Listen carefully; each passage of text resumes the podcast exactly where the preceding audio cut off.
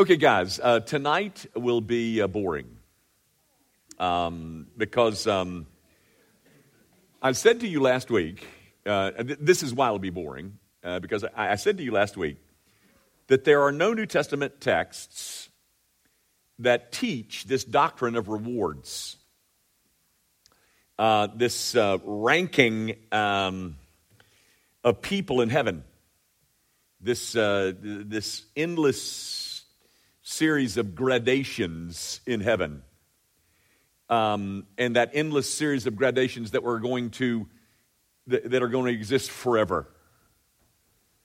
And, and, I told you that there is, I mean, my assertion was um, that there are no New Testament texts that teach that. Um, and thus it becomes incumbent upon me to, to try and demonstrate that.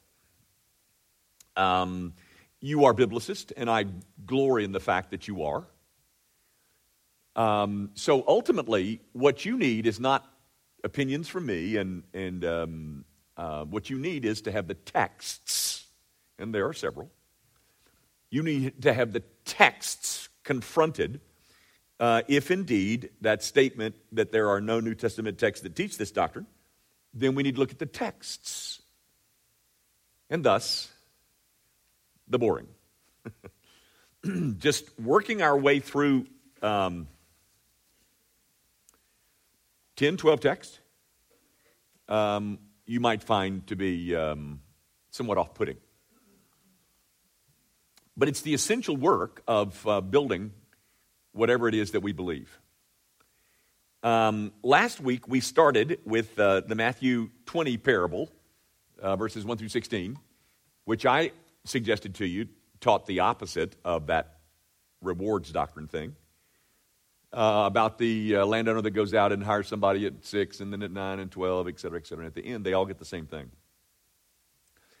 Then we looked first at those, uh, what, what I call crown texts there were five of them. The text that uses the word crowns in it uh, to deal with those texts, because again, um, you're, you who have believed such a truth have fixed your um, beliefs on such text. So we looked at those first. We, we got rid of those last week. And so, in light of the fact that we're going to do a lot of uh, just, uh, I don't know, what you'd call exegetical work tonight, um, I, I, wanted to warn you that um, you might be bored to tears.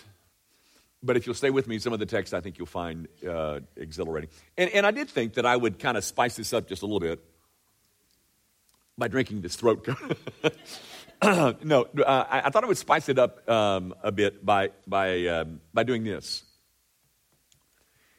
Guys, that doctrine of rewards, that is, um, you are saved by faith in Christ, but you are rewarded uh, by your works. And so that there are endless gradations in heaven that are assigned to you forever. And so there's all kinds of um, uh, ranking of people in heaven. um, that, that, that, that truth, or that, no, that, that position, um, which has been held by so many for so long, uh, and I'm seeking to overturn because I think it ultimately contributes to our illness. It appeals to us at our basis level. That is, I'm going to get something out of this if I do this. Now, let me um, um, guess but I think that those who teach this doctrine of rewards do so with a um, pure intention. What they're trying to do is to motivate you to live a holy life. Knowing that, um, you know, the rewards are coming. now, with that motive in mind, not the one that I use, but the one that has been used with you um, for decades. I want to ask you this. Tell me,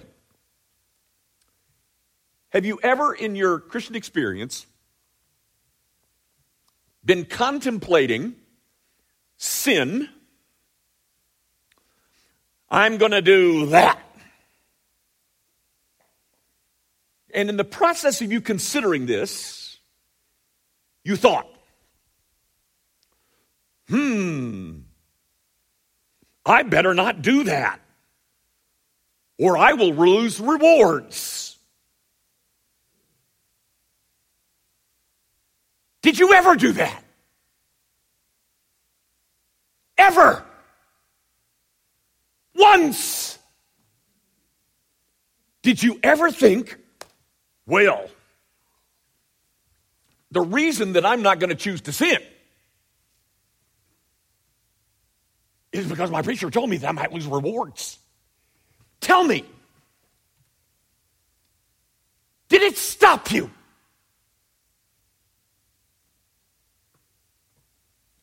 Ever. Once. No.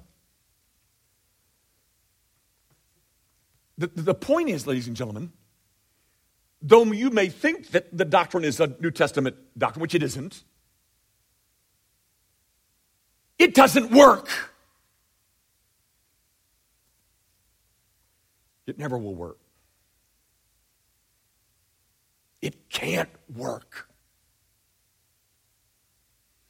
Promising you some kind of eternal reward that can somehow control your behavior doesn't work. Now, um, it, it may have been used like this with you. I feel all coated, don't you? um, it, it, this may have happened. You sinned, and you're really feeling bad about it. And so you're lying in your bed, th- feeling badly about your sin. And you say to your soul, Well, that's bad what I just did. But I'm not going to lose my salvation. But I may lose a few rewards. I don't know that you've ever thought like that. Maybe you did. I, that, that, I can see um, may have some validity that is to comfort you. But the motive behind the doctrine is to encourage God's people to live a holy life. And it has never worked once. Not in a person in this room.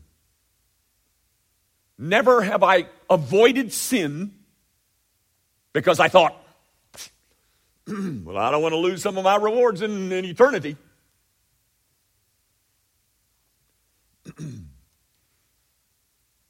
it doesn't, it didn't work. It can't work because that's not the way that holiness is produced. It is never produced, ladies and gentlemen, from the outside in. It is always produced from the inside out. I said to you last week, how do we change the behavior of God's people? The answer is we change their loves.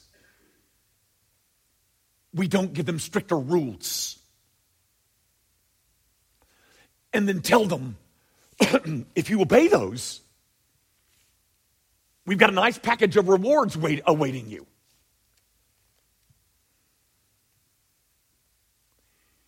That is positively hurtful. And, and, and I am convinced, ladies and gentlemen, that one of the reasons that one of the ex- part of the explanation of the high school student that's raised in the Christian school and then goes off to the college campus and lives like just loses his mind or hers can be traced back to this doctrine.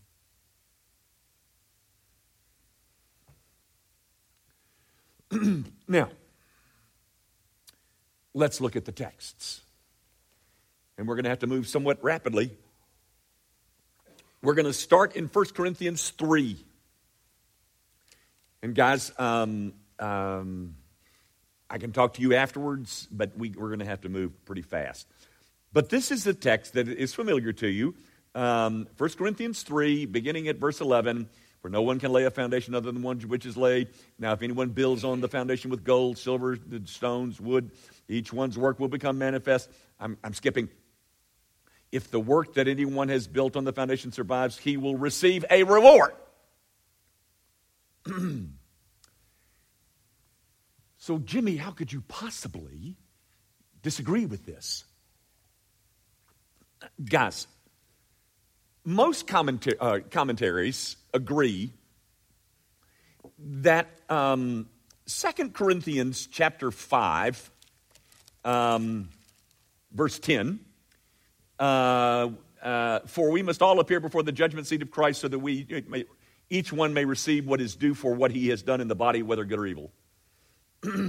Most people agree that 2 Corinthians 5 is referring to 1 Corinthians 3. Now, am I trying to say to you that there is no appearance before Christ for us? No, I'm not saying that. there is an appearance of Christ. There is a, there is a t- time when we will stand before him. Yes. Um, but, guys, look at the 1 Corinthians 3 passage. So, w- what this doctrine tells us um, that as at that moment when I appear before Christ, there are going to be rewards passed out. Gang, nothing about that is said, but the point is 1 Corinthians 3 and 2 Corinthians 5, along with 1 John 2, are all referring to a judgment day. Um, they are not describing some everlasting hierarchy in heaven or some distribution point for rewards. What the believer loses when his work is so shoddy, he loses the satisfaction of his life's work counting. But he does not lose rewards because the reward is heaven. Um, and that I think is made clear in verse 15 of 1 Corinthians 3. If anyone's work is burned up, he will suffer loss, though he himself will be saved, but only as through fire. The scene here is comparing being lost and being saved, not some kind of distribution point for, for rewards. All right, let's move on. How about a group of texts that talk about the least and the greatest. For instance, John the Baptist, um, Matthew chapter 11. Um, uh, Truly I say to you, among those born of women, there has arisen no one greater than John the Baptist, yet the one who is least in the kingdom of heaven is greater than he. Sounds like gradations to me. Guys, this whole series of texts that include this, uh, this greater or least idea. The question that you've got to ask yourself is this um, the reference is to what? Something future or something present? Clearly, I think you would agree that Jesus is not saying that every Christian who has ever lived, however carnal they may be, has proved to be more virtuous than John the Baptist, and thus will receive greater rewards than John the Baptist. Guys, the only thing that Jesus means here is that John the Baptist is greatest, the greatest prophet the, the Old Testament era ever knew. He lost out.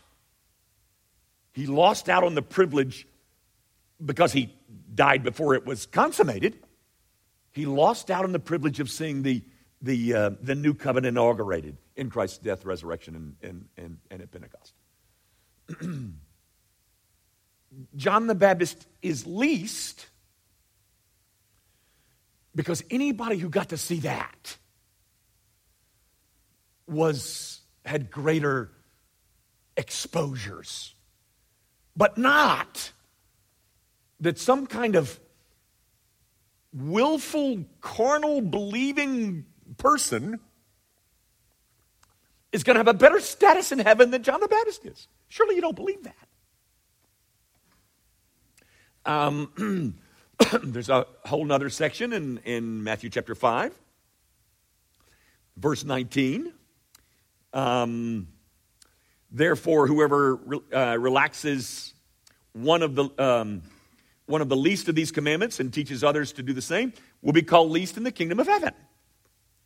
Again, the question that you've got to ask yourself is: Is that a reference to later, future, or is it a reference to now?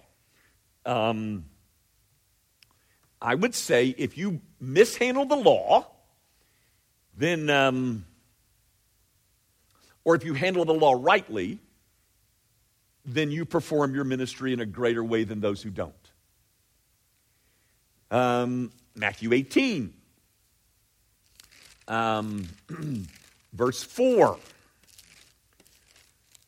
Um, whoever humbles himself like this child is the greatest in the kingdom of heaven. Guys, surely you don't want to do that with this text. Gang, what the text is teaching that whoever humbles themselves, all of them, all of them who do like this, they are the greatest. Gang, the, the criterion for greatness now is precisely the criterion for entrance into heaven. It is, um, it is promised to all who humble themselves. They're all the greatest. Not comparing levels of greatness in heaven. Um, Matthew chapter 19, verse 28. And Jesus said to them, Truly I say to you, in the new world, when the Son of Man will sit on the glorious throne, you who have followed me will also sit on the 12 thrones. As if there were some kind of hierarchy in heaven where there are 12 guys that are going to judge everybody else. Guys, look at what it says. You who have followed me. Anybody who has been a follower of Christ is going to be useful in the judgment of those who, who have not. Um, back to Matthew chapter 5, verse 12. Rejoice and be glad, for your reward is great in heavens, for so they persecuted the prophets who were before you. Gang, that is simply a repeat of the theme that is found in verse 10. And what is found in verse 10? Blessed are those who are persecuted for righteousness' sake, for theirs is the kingdom of heaven. Guys, it's not talking, it, it's simply referring to the fact that people who get persecuted um, are rewarded with heaven, not some type of gradation. The, the reward is heaven. Chapter 6, verse 1. Beware of practicing your righteousness before other people in order to be seen by them. For then you will have no reward from your Father who is in heaven. Folks, if you practice your righteousness so that you can be seen by people and applauded by people, you're going to miss out on the reward. And the reward is heaven. This text is far scarier than we've handled it in the past. This is not about, oh, there are some people who make it into heaven who have been practicing their righteousness before people and they get less rewards than the rest of you. No. The issue is if your righteousness is nothing but human and uh, designed to evoke human applause, you miss out on heaven. Um, Matthew chapter 10, uh, verses 41 and 42 is another. Um, the one who receives the prophet because he's a prophet will receive a prophet's reward. What is a prophet's reward? Well, it's the same one you get. What reward the prophet got is the one that you got, that you get, which is reception by God. Look at Matthew chapter 19. Guys, um, the throat coat is not working. Matthew chapter 19, verse 21. Um, if you would be perfect, go sell what you possess and give to the poor, and you shall have treasure in heaven and come and follow me. Who is that said to? That is said to a man who opens the conversation by saying this What good deed must I do to have eternal life? That's the rich young ruler. This whole story is about eternal life. Um, look at what, what is said um, in verse um, 23. Um, and Jesus said to it, Truly I say to you, only with difficulty will the rich enter the kingdom of heaven. This is about heaven, not about, oh, if you do this, you'll get some more rewards. The reward is heaven. um, a few more. Um, I tell you what, I'm going to skip 1 Timothy chapter. Well, no, I'm not either. 1 Timothy chapter 6, verse 19. Um, thus, storing up treasure for themselves as a good foundation for the future, so that they may take hold of that which is truly life. Gang, um, notice take hold of that which is truly life. All of us are doing that. Anybody on our way to, any of us on our way to heaven are trying to take hold to what that is truly life, not some added and additional rewards once we're in there. Gang, several New Testament texts warn Christians that we're going to have to give an account. Yes, yes, we are. But the purpose of that giving an account is to declare us acquitted, not to embarrass us before the entire cosmos for our human failings. The contrast in those settings, like Matthew 25, is between the saved and the lost, not between two or more kinds of believers. Guys, um, Matthew 25, uh, depart from me, I never knew you, that passage. What's being contrasted in that Matthew 25 passage is the contrast between faithfulness and unfaithfulness. It's between Christians and non Christians, not several degrees of Christians. Let me show you this one. I love this one. Mark 10. This is when James and John's mother come to Jesus. Actually, Mark 10 says it's James and John who come.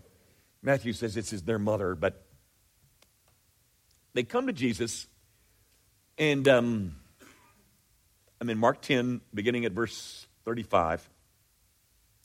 And James and John, the son of Zebedee, came to him and said to him, Teacher, we want you to do for us whatever we ask of you. And he said to them, What do you want me to do for you?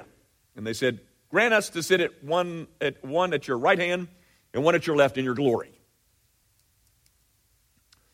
Uh, clearly, I, I, think it's safe to say that James and John um, are, are thinking about a, a, a Jewish system of rewards.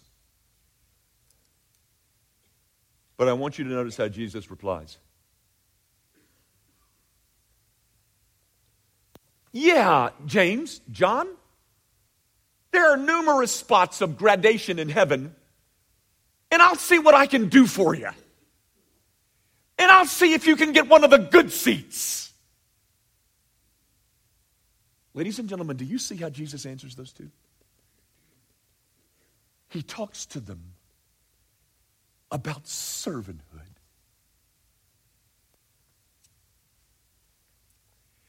he talks to them about what the leader in the, in the Christian community looks like. He talks to them about a servant model of leadership. He does not answer their request because their request is misguided. And so, what you want me to do um, is teach you some kind of doctrine of heavenly hierarchies? When Jesus Christ dismisses the whole idea?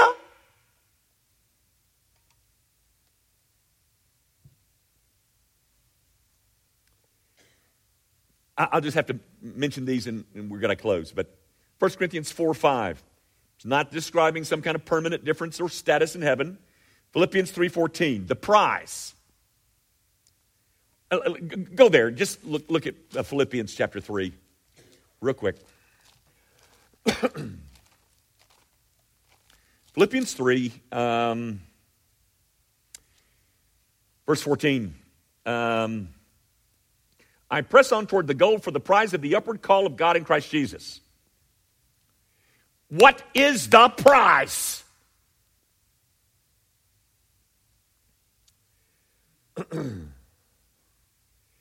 so that he can attain to the resurrection from the dead. What prize is Paul looking for? That I can be resurrected from the dead. Or that I, um, that I can enjoy heaven. Guys, here's all the texts. You go study them. But let me, let me tell you what my conclusion is. And by the way, if you will come, not next week, we're closed next week, that's Thanksgiving week, you know that. But if you will come on the next week, and after we get through voting, I'm going to give you, we're not going to talk about texts. We're going to talk about reasons to reject this. Not what I'm doing, um, this doctrine of rewards thing. And I'm going to give you about eight. But very frankly, you don't need to hear my reasons, my eight reasons. You need to hear from the scriptures. My eight reasons are not as important as what the text has to say. Now, having examined some of the texts, somewhat casual or quickly, here's my conclusion there is no unambiguous New Testament doctrine of varying eternal rewards for believers that will be enjoyed for an eternity.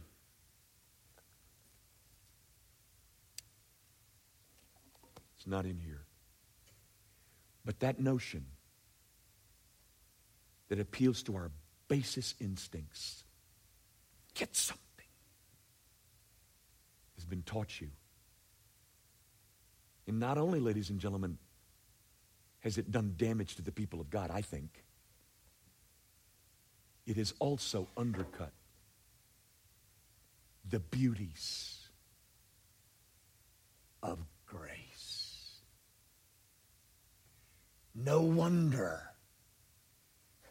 that our default mode is always law, code living, obey the rules. Because you cut your teeth on, teeth on a doctrine that told you that if you just be a good little boy and girl, you're going to be rewarded in heaven. And you're going to be walking the streets of gold with more rewards than Jimmy Young. And I'm telling you, ladies and gentlemen, that has not been helpful. It's been positively deleterious. They're the text. You go look at them. And then two weeks from tonight, we'll come back and I'm going to add to my argument. But hopefully, we've dealt, at least cursorily, with the texts that trouble us. Let's quit. Our Father, um, I, I pray that what these people here from the pulpits in this place will be things that is constantly pointing, to, pointing them to the beauty of Christ and Him crucified. Constantly showing them what love is, the, the depths of the love of God. He so loved His people that He provided a method, a remedy for their sin in Christ Jesus. That our response is not to um, twist his arm into giving us something better than the next guy. Our response, our, our legitimate response, is to find that our heart is being changed, that our loves are being altered. And as we find a different definition of beauty, we find that our lives slowly, progressively, are changing and coming more and more into the image of Jesus Christ. Father, um, those who have taught this thing, I, I, I, do trust that their intentions have been good. The product has been awful. Would you, um, would you set us free from such legal thinking knowing that the, the goal is the same to be more like the Savior. But the, the way to produce that is vastly different. Would you, um, would you show this group of believers the great beauty of sovereign grace? And we pray, of course, in the name of Christ Jesus the Lord. Amen.